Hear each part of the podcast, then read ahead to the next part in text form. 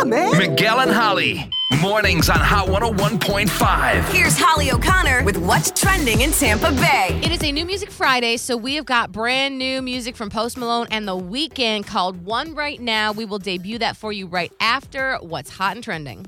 We have a brand new Marvel movie to look forward to this weekend, today, but is it worth our time? I've already heard like some mixed reviews, just not from, not from people seeing it, mm. but as far as expectation goes, and I'm talking about Eternals. So we have got to talk to Tampa Bay's film critic T M Powell about the real deal. T M, first of all, hello, how are you?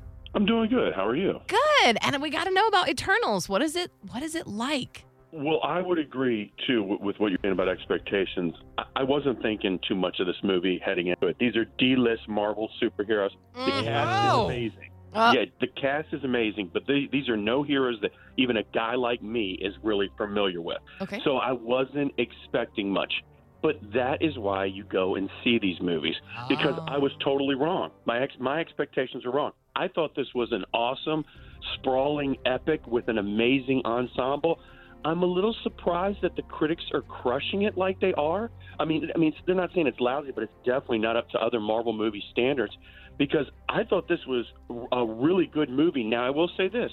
It's the most un-M C U movie in the M C U, where when I say, like, this story kind of sits on its own away from everybody else in the M C U. There's a couple of name drops, but they're really on their own. So I think there's some people who could love it for that reason, that it's something so new and so fresh. But at the same time, there's some people that may not like it because of that very reason.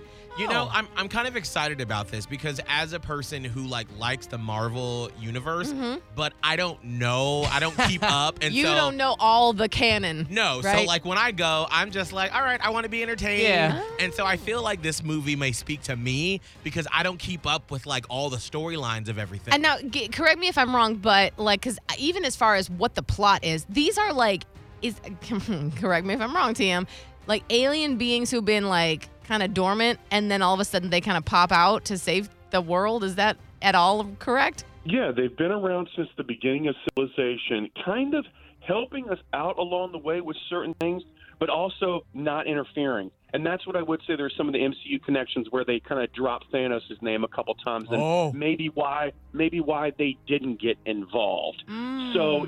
Yeah, it, it, it they have been around for a long time, but they have their kind of mission, if that makes sense, but they all have different powers. Mm. Uh, they all have different abilities.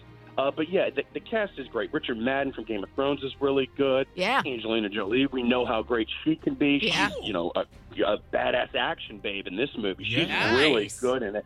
But it's a big cast, and I think they shine. And I just think some people just need to get their expectations straight. Like, don't go into this movie thinking it's Avengers. It's not. It's the farthest thing from it. It's actually kind of deep for a superhero film, and almost a little bit more adult, if that makes any sense. But I don't mind that. I'm here for this. And by the way, I know that you name-checked Richard Madden, a k a. Uh, Rob Stark.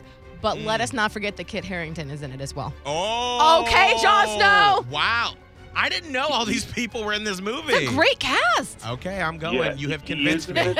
I'm going. He is in this movie. Stick around to the end. Some secret scenes. There's a secret scene in the middle that is very interesting with a multi-talented person in entertainment making his M C U debut. Oh. So that should be pretty interesting moving forward. But, yeah, as always, two secret scenes. Stick around to the end. Ooh. I love it. Tampa-based film critic T M Powell yeah. talking about Eternals out today. Thank you, T M.